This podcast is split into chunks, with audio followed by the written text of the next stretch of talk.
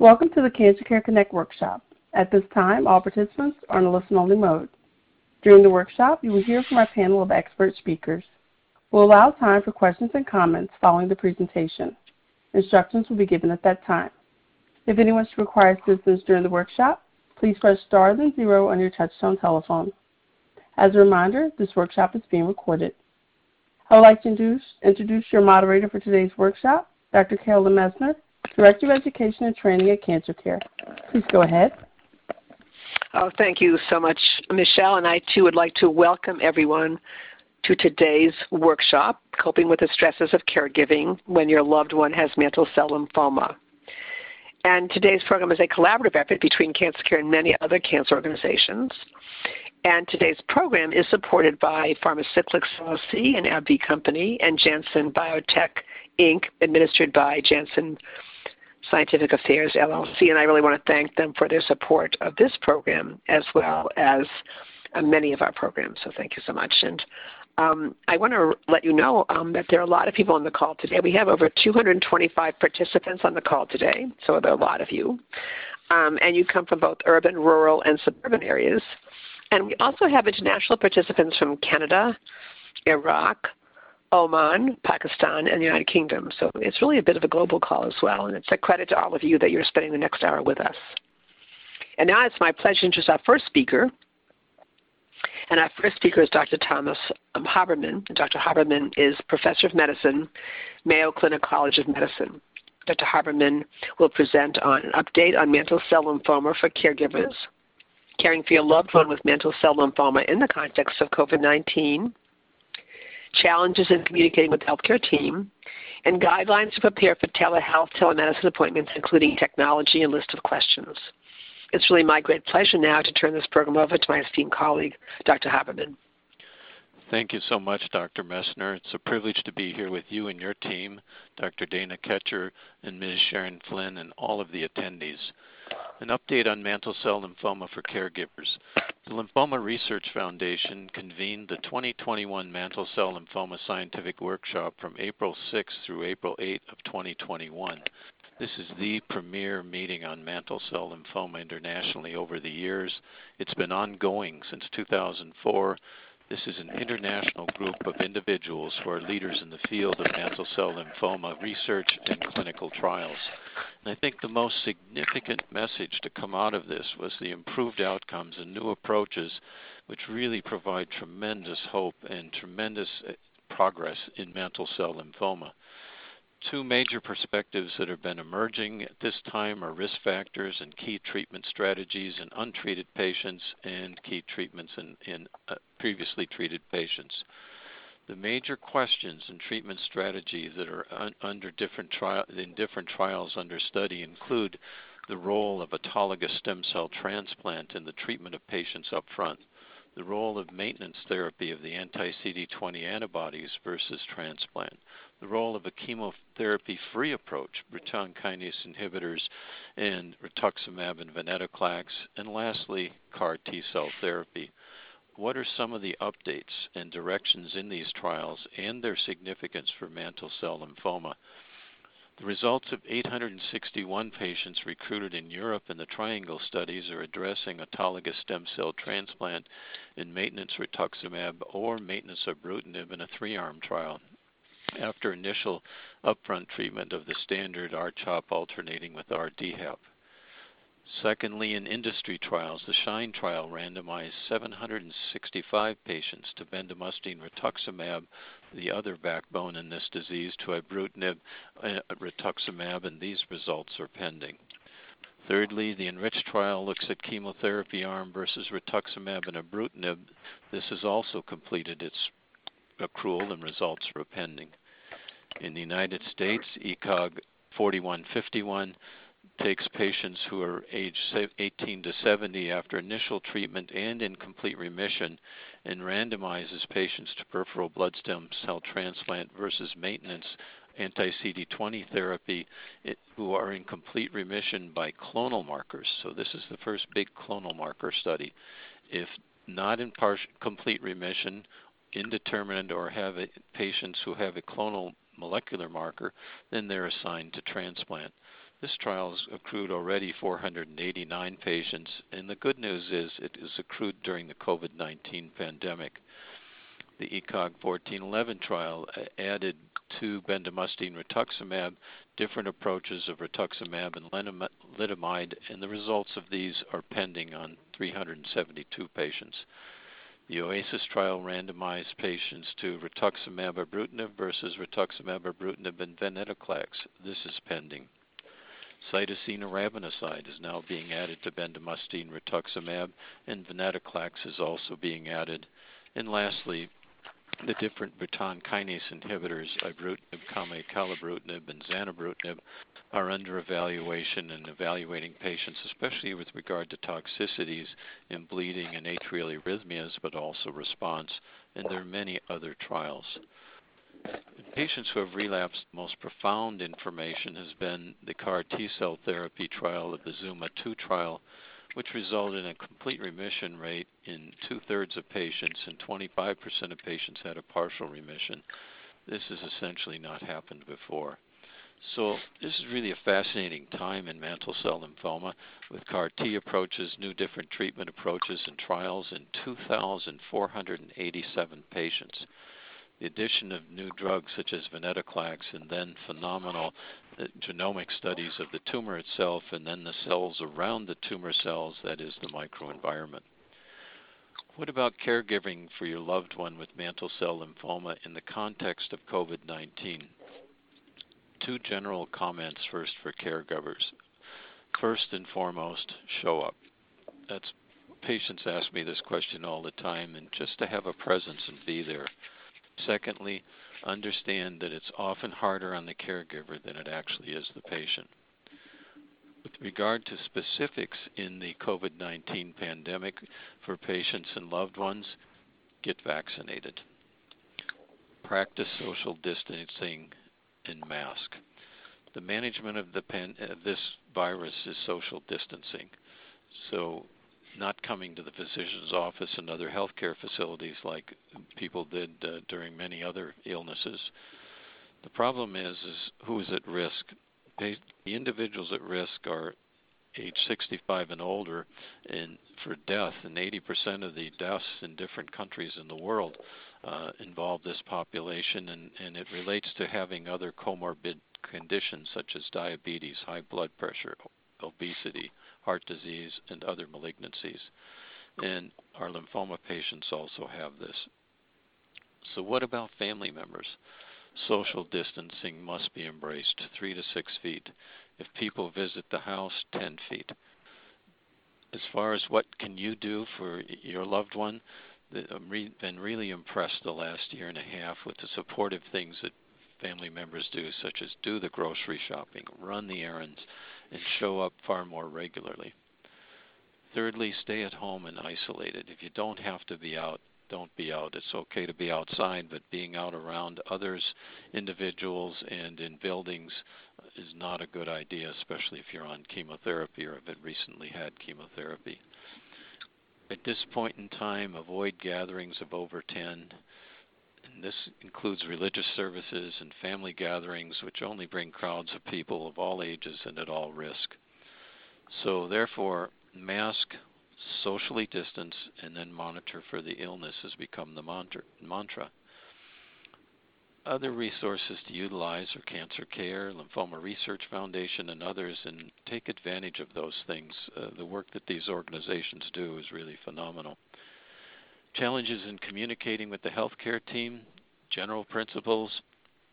Everyone's busy. We're all working differently.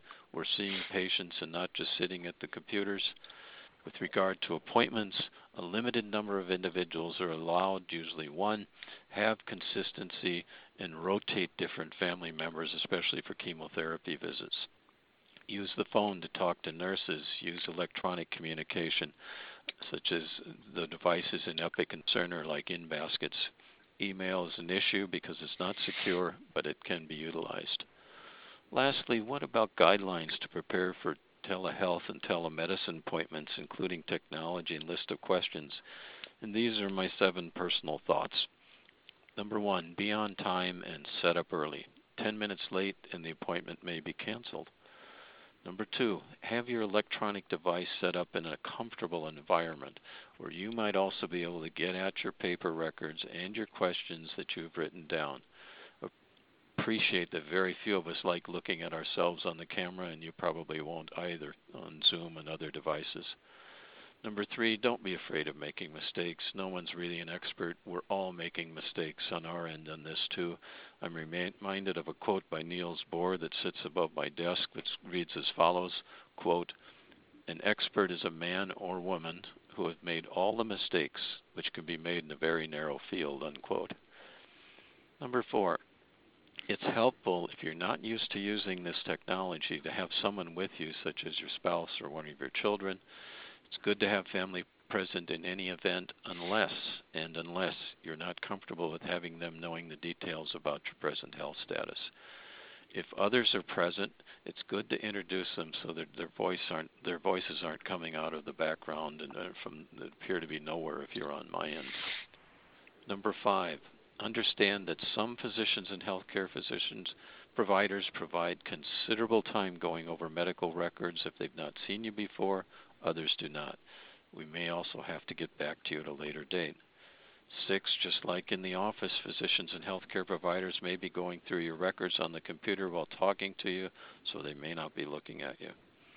Lastly, and I've said this for years, prepare notes and ask questions ahead of time.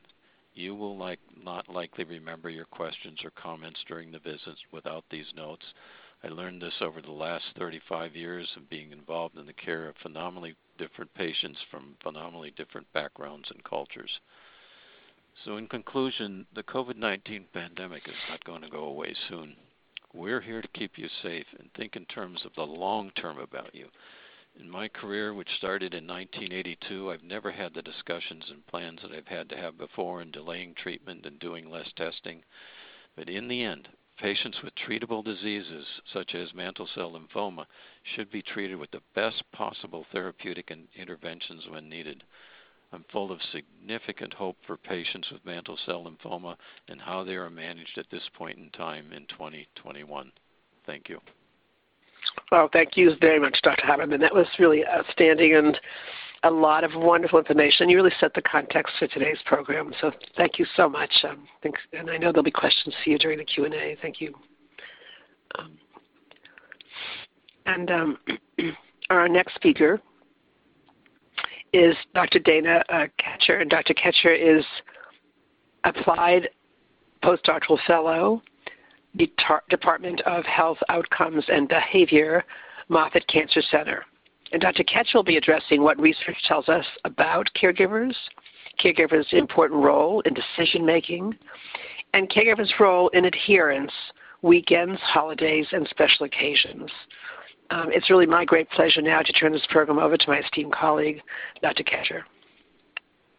Thank you, Dr. Messner. I'm so excited to be here and to learn from not only the panelists, but to also learn through um, the questions that we're going to hear from later in the program. Um, so like Dr. Messner said, my name is Dana Ketcher. Um, I'm currently a postdoctoral fellow, which just means I devote all my time to research, um, and I'm based in Moffitt Cancer Center in Tampa, Florida.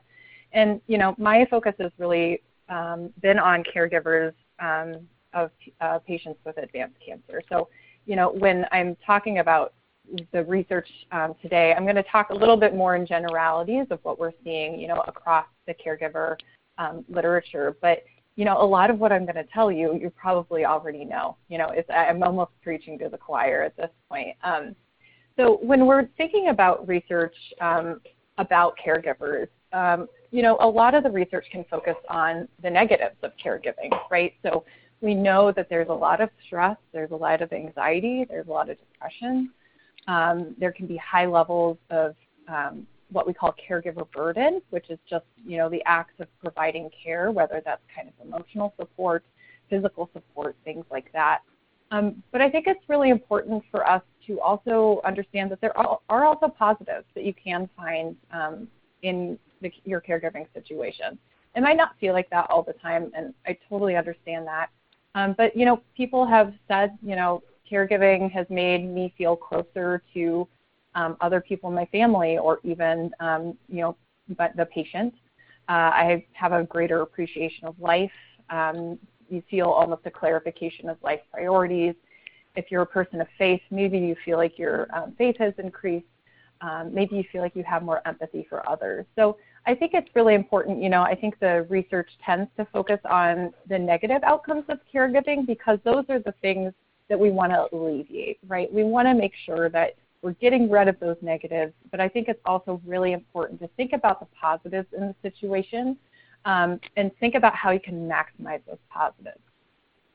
And with caregivers, we know at an individual level, caregivers are super motivated to learn. They're super motivated to be there for the patient, but they really tend to be overwhelmed and then only focus on the patient and their well-being. I can't tell you how many times I've talked to caregivers and they say, well, I don't matter at this point. It's all about the patient. I understand that that is definitely a stance that um, people might want to take, but it's also so, so important to think about your self-care. Um, and I'm really glad that Ms. Flynn will be talking about some uh, tips, and I really hope you write those down and take them to heart because your well-being, your physical and your psychosocial well-being is totally interdependent with the health and well-being of the patient. There's something called the interdependence model of health, which talks about how basically if your health as a caregiver goes down, that can directly relate to the health of the patient.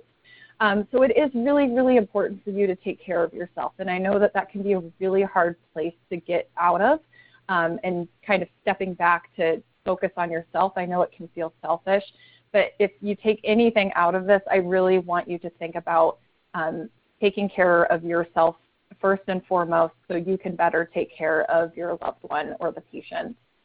Um, we also know that um, as caregivers, you're going to rely on a lot of different types of relationships, right? And that could especially be the patient's care team. Um, but we know that interpersonal communication can be really difficult. And so when you're thinking about um, interpersonal communication, not only with the care team, but with those people in a relationship, you know, I I specifically study communication, and what I see a lot is this reticence to speak up or to speak out to other people, whether that's the patient themselves, um, your wider social network who you're asking for help, um, or the uh, patient's care team. So I really want you to also think about um, ways that you can work on communication because so many of the problems that I research um, among caregivers kind of sometimes just comes down to straight communication, right? We don't want to burden other people with what is going on with us. We don't want to burden them with the knowledge. Um, but you'll find more often than not that that communication really opens up and helps things more than it hurts things. Um, and then also, I think another thing that we focused on with caregiver research is that um, there is a really there's a lack of resources for avail- uh, for caregivers um, and supporting caregivers, but they are there. So I, I really encourage you to work with your, um, your social worker, um, work with the care team to make sure that you have all available access to those resources that are there. Um, and also try to make sure that you are seen. I know a lot of caregivers talk to me about not necessarily being seen by the healthcare system in that maybe they're talked over, maybe the, the provider is talking to the patient, um, when you know you are the one doing everything at home you're the one providing the medicine you're the one providing all the care. Um, so you know it, this takes a little bit of advocacy but i would really um, i really want caregivers to feel empowered to um, make sure that they are seen by the healthcare system at large. Um, the good news is there is a lot, um, caregiver research has really kind of been growing in the last few years. So there are interventions to address, you know, some of these things that I talked about with the psychosocial well-being, with physical health, um, maybe increasing information, um, access to information. Um, oh, another area I specifically look at is social support and the value of social support. But again, we don't necessarily see that anything is standardized across um, systems. Um, so if, if, you're, if you have one of these interventions available to you, I know it's extra time, but I would highly encourage you to take part um, in research because there are caregiver researchers out there that are trying to address some of these issues. Um, and again, as your role in decision making, you know, kind of for all the reasons I just covered, I don't really need to tell you how important you are in the decision making process.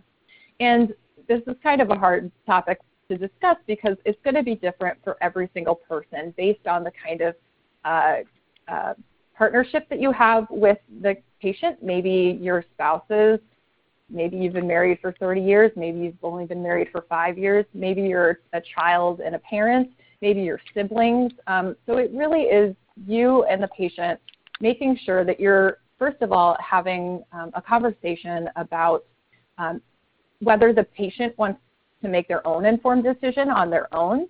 Uh, maybe you'll be working together to make that decision. Um, and maybe that's, you know, maybe they want you to be really outspoken um, and ask all the questions and kind of take control in the clinical encounters um, and kind of let you figure out all of the information. Again, it's it's so dependent on what the patient feels comfortable and what you feel comfortable as in that relationship as a caregiver with the patient. Um, there really is, you know, no right or wrong way. I would say it's just you have to open that conversation with the patient and say, hey, what are you comfortable with?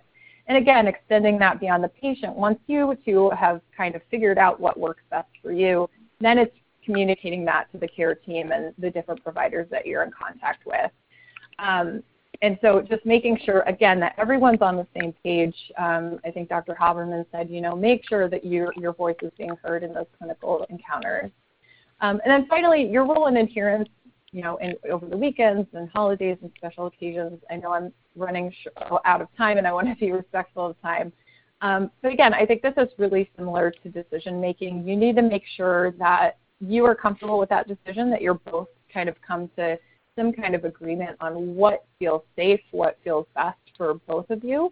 Um, maybe that's reaching out to um, people in your extended social network to help provide social support um, for those kinds of special times. Um, and I think it's really just about preparing, right? I think everything that you do is about preparing, but it's a, it's taking the time to sit down, and say, hey, we have this special event coming up how do we want to deal with this? How do we want to kind of um, tag team this?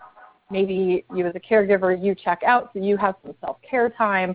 Um, whatever it is, I just hope that you take care of yourself um, and remember how important you are in this process. Um, and I will always come back to this, communicate, communicate, communicate, because what I see, again, more often than not is what we call protective buffering. And that's really just this um, basically where people don't want to burden someone else. Um, they don't want to make them sad. They don't want to make them angry. Um, and so they keep things inside. And really, there are so many important things that you need to talk about with not only the patient, but your wider social network and providers. So I hope that you um, take care of yourself and communicate. And so that's all I have for that. Oh, thank you so much, Dr. Ketcher. That was really outstanding, and, and I love the concept of protective buffering. And, and there'll be questions about that during the Q and A. And a wonderful presentation. So, thank you so much. I'm uh, very delighted to have the, this have you on this call. Thank you. And our next speaker is Ms. Sharon Flynn, and Ms. Flynn is an oncology nurse. She's a nurse, nurse practitioner, nursing research and translational research Research Science, Clinical Center Nursing Department, National Institutes of Health, Clinical Research Center. And Ms. Flynn will be addressing coping with each day, anniversaries, and birthdays, managing family, friends, and traditions in the context of COVID 19, including physical distancing and wearing masks, long distance caregiving, and self care tips for managing stress. It's really my great pleasure now to turn this program over to my esteemed colleague, Ms. Flynn. Oh, great. Thank you, Dr. Messner, for the invitation to be a part of today's panel and a warm welcome to all of our caregivers and our mantle cell lymphoma cancer survivors on this call. Thank you for taking the time to be with us today. And so I'm going to start with um, coping the reality of COVID 19 is that every single one of us has already celebrated a birthday or an anniversary or an important milestone during the pandemic. We used to think, oh, it'll be over pretty quickly and then we'll just celebrate it another time. But um, it's continuing on and will be continuing on. So I don't want us to skip any of those important milestones like birthdays and anniversaries. And COVID 19 has pushed us to celebrate them in different ways than we would have previously. We can no longer have those big birthday parties um, to celebrate, and so we've had to find different ways, alternative ways to celebrate these important milestones.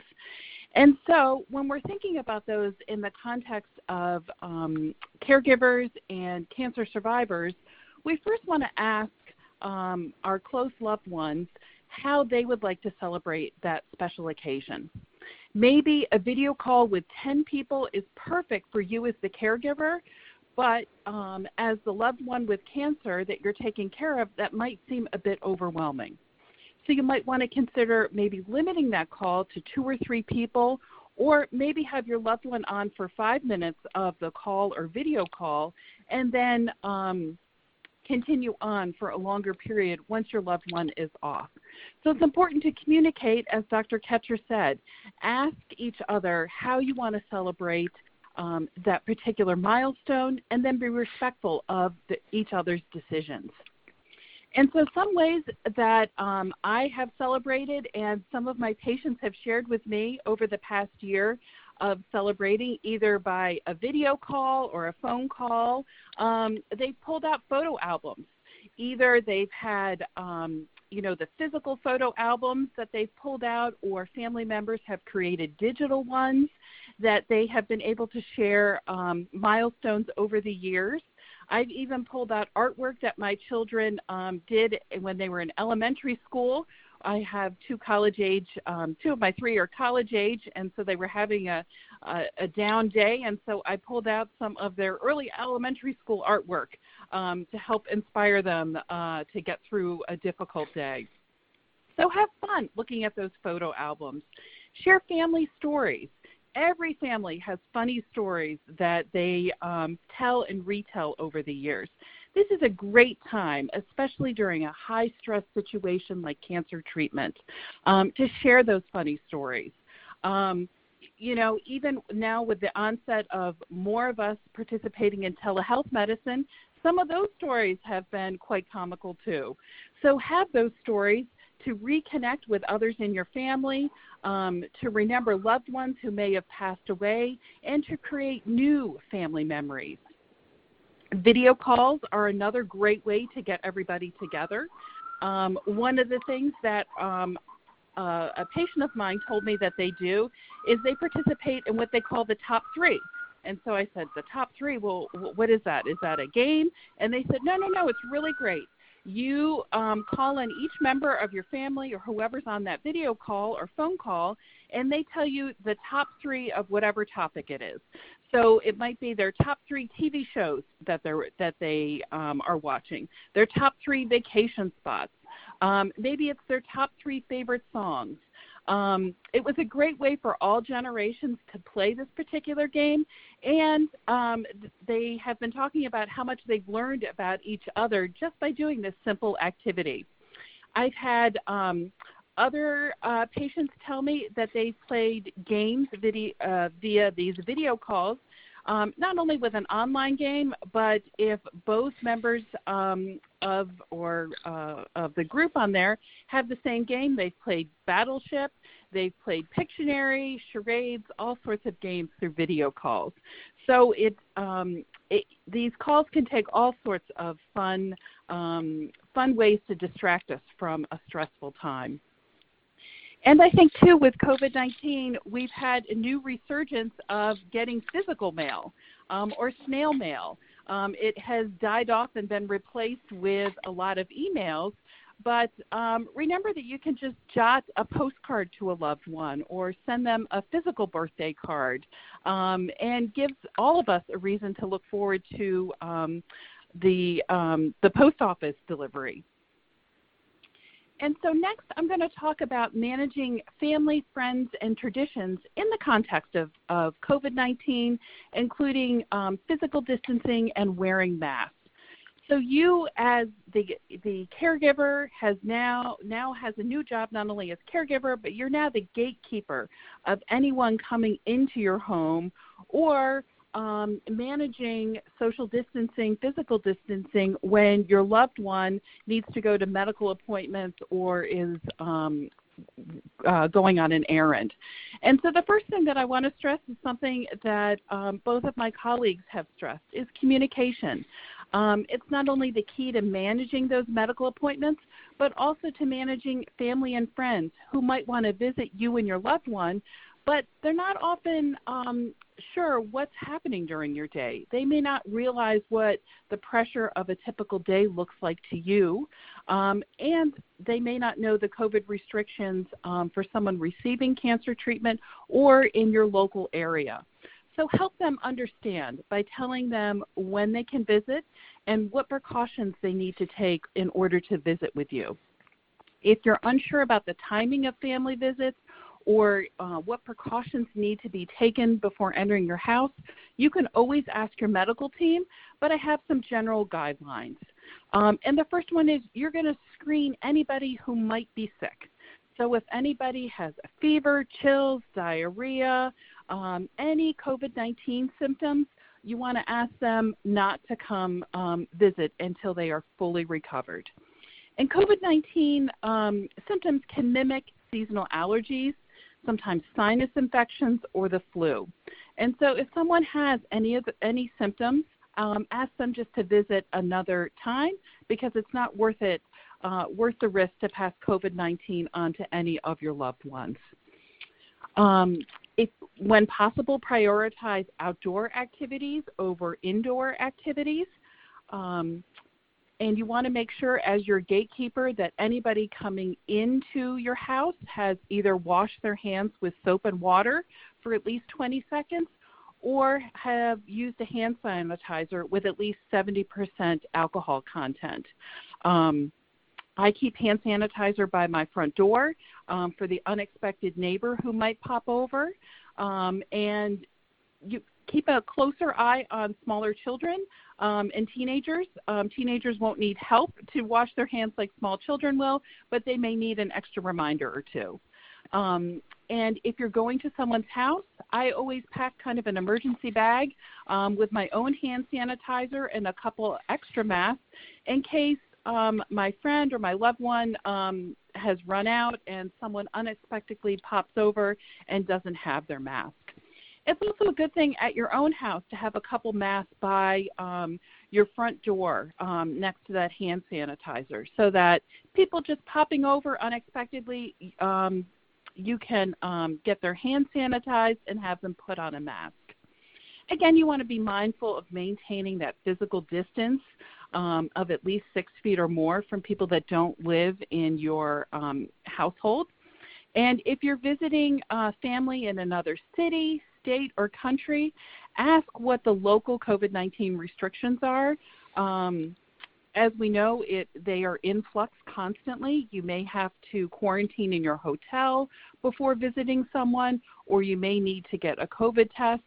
So the key there is um, communication with who you're going to visit um, and to plan ahead. And next, I'm going to move on to long distance caregiving. So, despite the many challenges with COVID 19, it has had a couple advantages.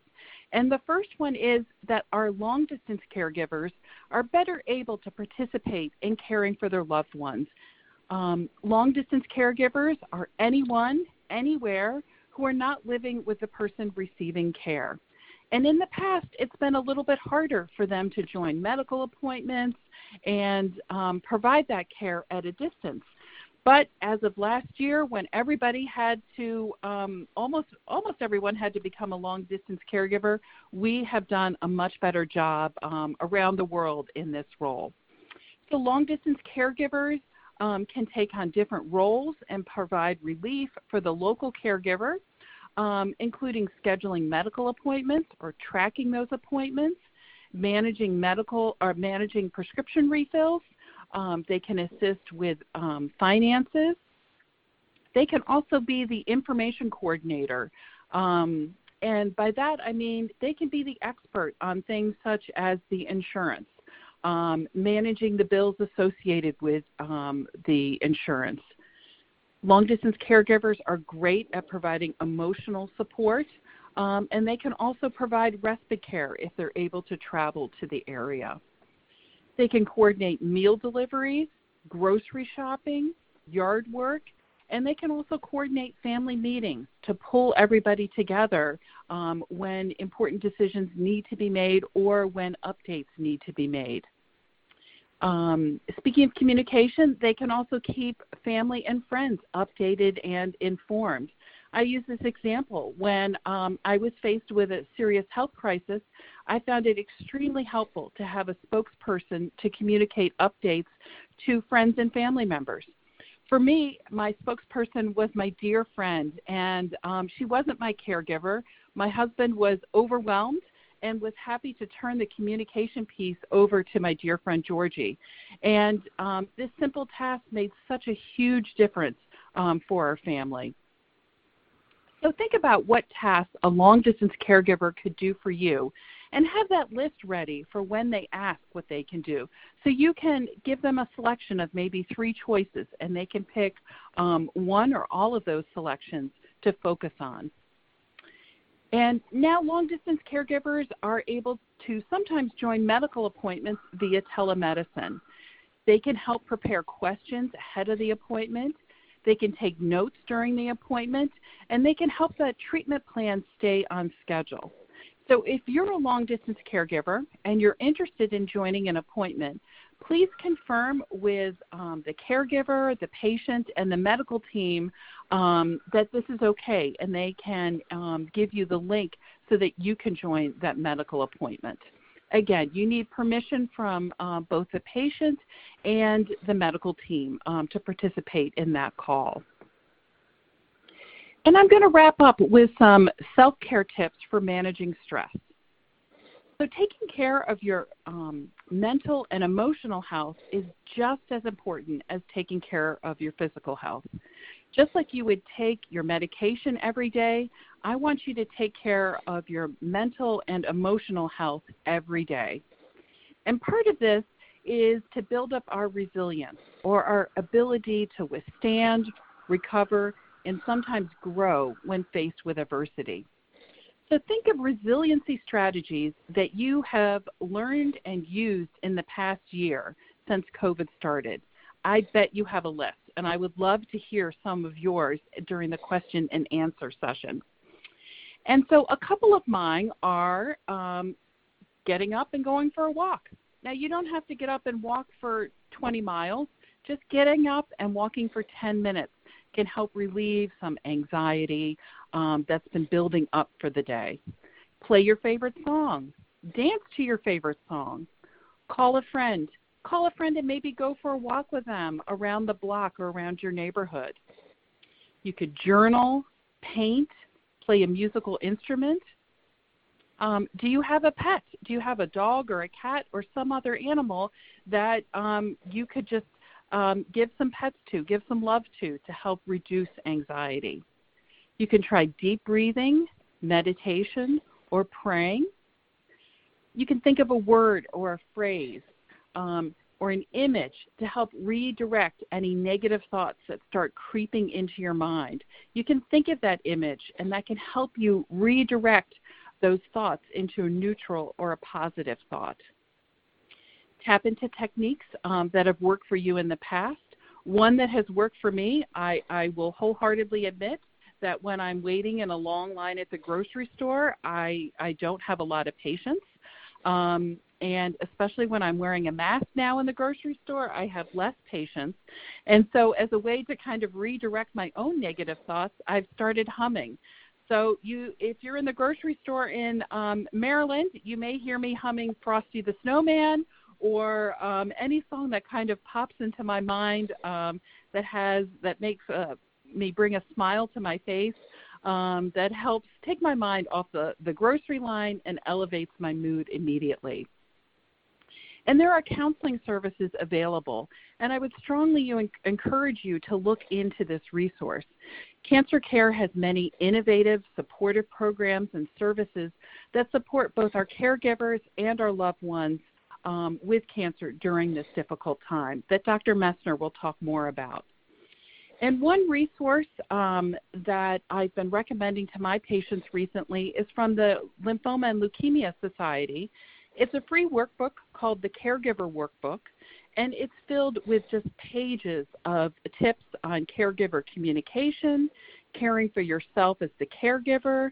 It has um, uh, worksheets for meal planning, medication logs, health insurance tracking forms, and so much more. You can go to that website um, and download that workbook for free. And so, in conclusion, I want to remind all of our caregivers and people living with cancer that they are not alone. There are networks like Cancer Care that offer support and resources for you.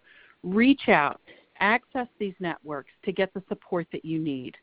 Thank you very much for your time today, and I'll turn the presentation back over to Dr. Messner. Thank you.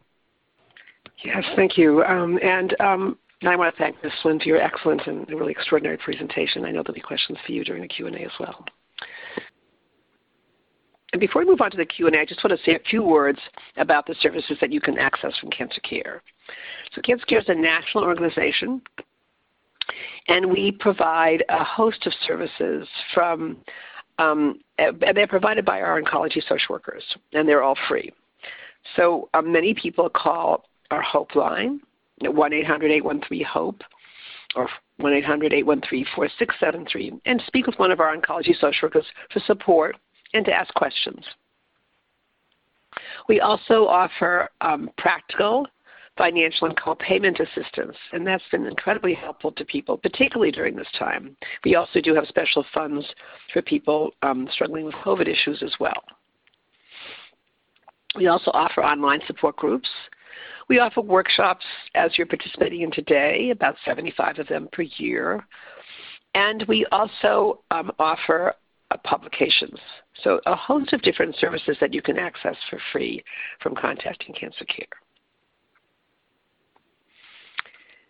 And, and some of you can either call our Hope Line or you can visit our website at www.cancercare.org. And now we're going to move on and I'm going to ask um, uh, uh, Michelle to bring all of our speakers on board for our questions. And I'm going to try to take as many of your questions as possible. Michelle? Thank you. Ladies and gentlemen, if you would like to ask a question, please press star then one on your touchtone telephone. If your question has been answered and you wish to remove yourself from the queue, you may press the pound key. Those of you on the web may submit questions by clicking Ask a Question. And we have a question from one of our online participants. Um, so this is a question for uh, Dr. Habermann. I would like to learn more about MCL so I can support my mother. What are some reliable sites? Should I speak to her healthcare team? If you could address this. I think uh, speaking to your healthcare team, especially if it's a, a physician specifically involved in career in lymphoma, um, I do have a recommendation, and it is a potential bias, but I was just was the chair of the scientific advisory board of the Lymphoma Research Foundation, and both they and the Leukemia uh, and Lymphoma Society have remarkable websites. I can tell you that what's out on the uh, Lymphoma Research Foundation website has been heavily vetted. Um, I vetted a lot of the information uh, over the last uh, six to eight years, uh, being in the capacities I was in. So I think that's that's where I would recommend starting. And then that organization also has a, a book on lymphoma, and it's written uh, for patients and family members. It's not written for physicians. And uh, patients and family members that I provided the, the book for, when I'm seeing them, have really appreciated it, and, and it's really helped. It's made the the questions and the understanding of these diseases much easier to talk about when I meet with them. Excellent, thank you. Um, and um,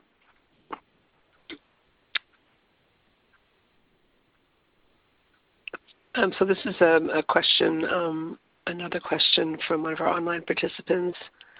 Um, so this is um, a question for um, Ms. Flynn. As a caregiver, will I be able to communicate with my father's healthcare team?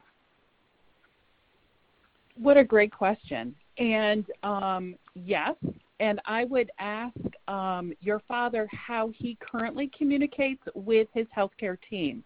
Um, there are patient portals um, which we we were just emerging before the uh, COVID-19 outbreak, and now I think, at least at my institution, we use them a lot more um, for routine questions. Um, if people want to contact their nurse, if they want to find out more about their disease or condition or lab results. So I would start with um, Does he have a patient portal? Um, and next, um, he could submit that question if maybe you wanted to join um, his next healthcare appointment uh, via telemedicine, um, if that would be available. Um, so those are, are two places that I would um, start with, and I hope that answered your question. Carolyn, could I just yes. uh, add oh yes, in, uh, please. As a physician, I just went through this yesterday. If you would like to ask me, a, if I was seeing your father and you would like to ask me a direct question and you weren't sitting in front of uh, me with your father, then your father would need to do in the United States need to do a HIP sign a HIPAA release. Uh, um, otherwise, we uh, put ourselves at risk. I realize these are extra steps, but these were put in place by different uh, healthcare uh, initiatives uh, at the federal level. That's an excellent point. Excellent point. And um, um, so that you want to be sure that um, for, for all of you on the calls as uh, caregivers that you are um, that uh, person who has MCL has identified you as someone who can reach out to their physician, and sometimes people also ask their the person that they're concerned about for their permission to do that in addition, even if they have permission, just so they know that communication is happening. Very important. Thank you. Thank you, Dr. Habermann. And a question also for Dr. Habermann. Um, uh, my father, who has MCL, is now fully vaccinated. Will he be able to visit my children who aren't vaccinated? It's an extremely complicated question. The the hmm. long and short answer of, of it is we we don't know all the answers to your question. Um, I we don't know how the vaccine is performing with the new variants that are emerging, and this changes by the day and the week, and it would also depend upon um, how recent the chemotherapy was and what kind of chemotherapy if a patient's treated with the anti-CD20 monoclonal antibodies such as rituximab, then there's impaired um, antibody production for like up to nine months at least. Then also, if there was, let's say, a drug called uh, bendamustine was utilized in the treatment, then the T cell response is also impaired. And so, at this point in time, my recommendation is to be take the conservative side of this approach. I know how difficult this is. Uh, deal with with not being able to see my own mother and some other things in the same in the same vein, but just that we have the vaccine and have been vaccinated, we don't know how protective it is. Number one, and then if we're exposed to individuals who have not been vaccinated, we're we don't know how safe that really is in, in, in, on this particular day in 2021. And it goes to the principle too that just just being vaccinated does not imply that we can go back to live the way we were living prior to the pandemic. Excellent. Thank you. Thank you very much. Um, and um, So for Ms. Flynn, I feel so busy. How can I make time for myself as a caregiver? Oh, another great question. Um, and so it, it is difficult to find even those, um, you know, 15 minutes, half an hour during the day. And so I wonder if maybe you could um, ask a friend um, or trusted family member to come over and um, kind of watch your loved one that has mantle cell cancer to give you um, a bit of a break. Um, sometimes um, our, our loved ones take a nap and we're able to um, kind of slip out and maybe take a walk or, or do an activity that provides fulfillment for us. Um, I've had to get up um, when I've been a caregiver a little bit early um, to kind of make that happen. And so we have to kind of get creative there, um, trying to make time. But even if you can devote 10 minutes a day, and um, I, I, hope that you have 10 minutes somewhere in your day that you can um, devote to um, a relaxing activity, it does make a difference. And I also just uh, one strategy I know we've used with caregivers um, in one of the research studies we have is that we um, have a problem solving activity. So the problem would be, you know, exactly what you just said. I need to figure out some time for myself. So figure out what that activity is that you want to do. Maybe it's sitting down and reading a book, maybe it's going outside for a walk. Whatever it is, write it down and then take some time to write down what all the possible solutions could be. No matter how ridiculous they are, write all of those down. And then you can kind of go through those and see, okay, well, that one's not going to happen for this reason. That one, yeah, maybe it could work, maybe it couldn't. Um, but you'll, you'll eventually, hopefully, kind of progressively work through that problem. Um, and be able to identify ways that you can, you know, tackle tackle that problem. And I know that's been really helpful with the caregivers that we've worked with. And for Ms. Ketcher, there's a question about the protective buffer. Would you want to say a little bit about that? It was such a wonderful concept. Yeah, so protective buffering is um, a concept we use in communication studies where you, you've done that. We've all done this, right? We, we hold something back. We hold back telling someone else something um, because we don't want to hurt their feelings. We don't want to make them feel sad. We don't want to um, you know, a lot of times in caregiving, we don't want to maybe think about mortality. We don't want to think about end of life.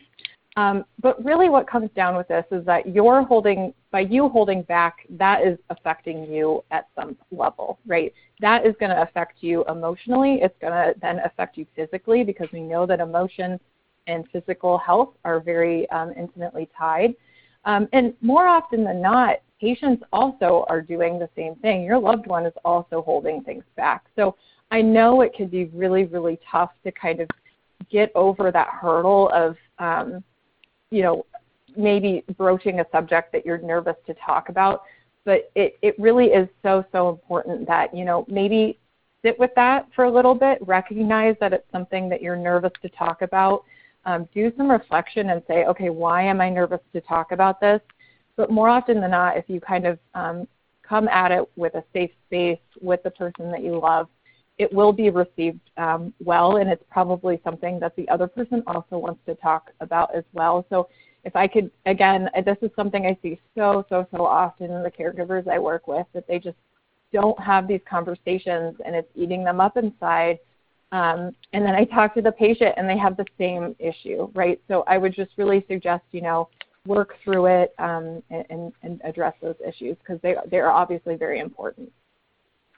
Excellent, thank you. And this will be our last question, and it's a question um, for Dr. Habermann. Um, when should I call the doctor team if something is concerning? Well, if something's concerning, just that word alone, you should contact someone because I, I can tell you for after 35 years of doing this that that someone to filter that through someone else. This could be more significant than you think. I'm on the hospital service this week seen three patients that it was basically kind of in disbelief they didn't contact someone much much sooner, and it would have made a big difference.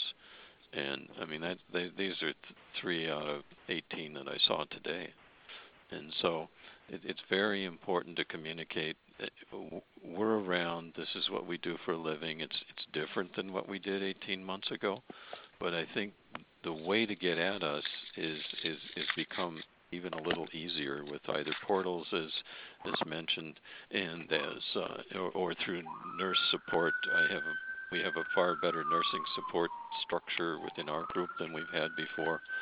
So don't be afraid to call people.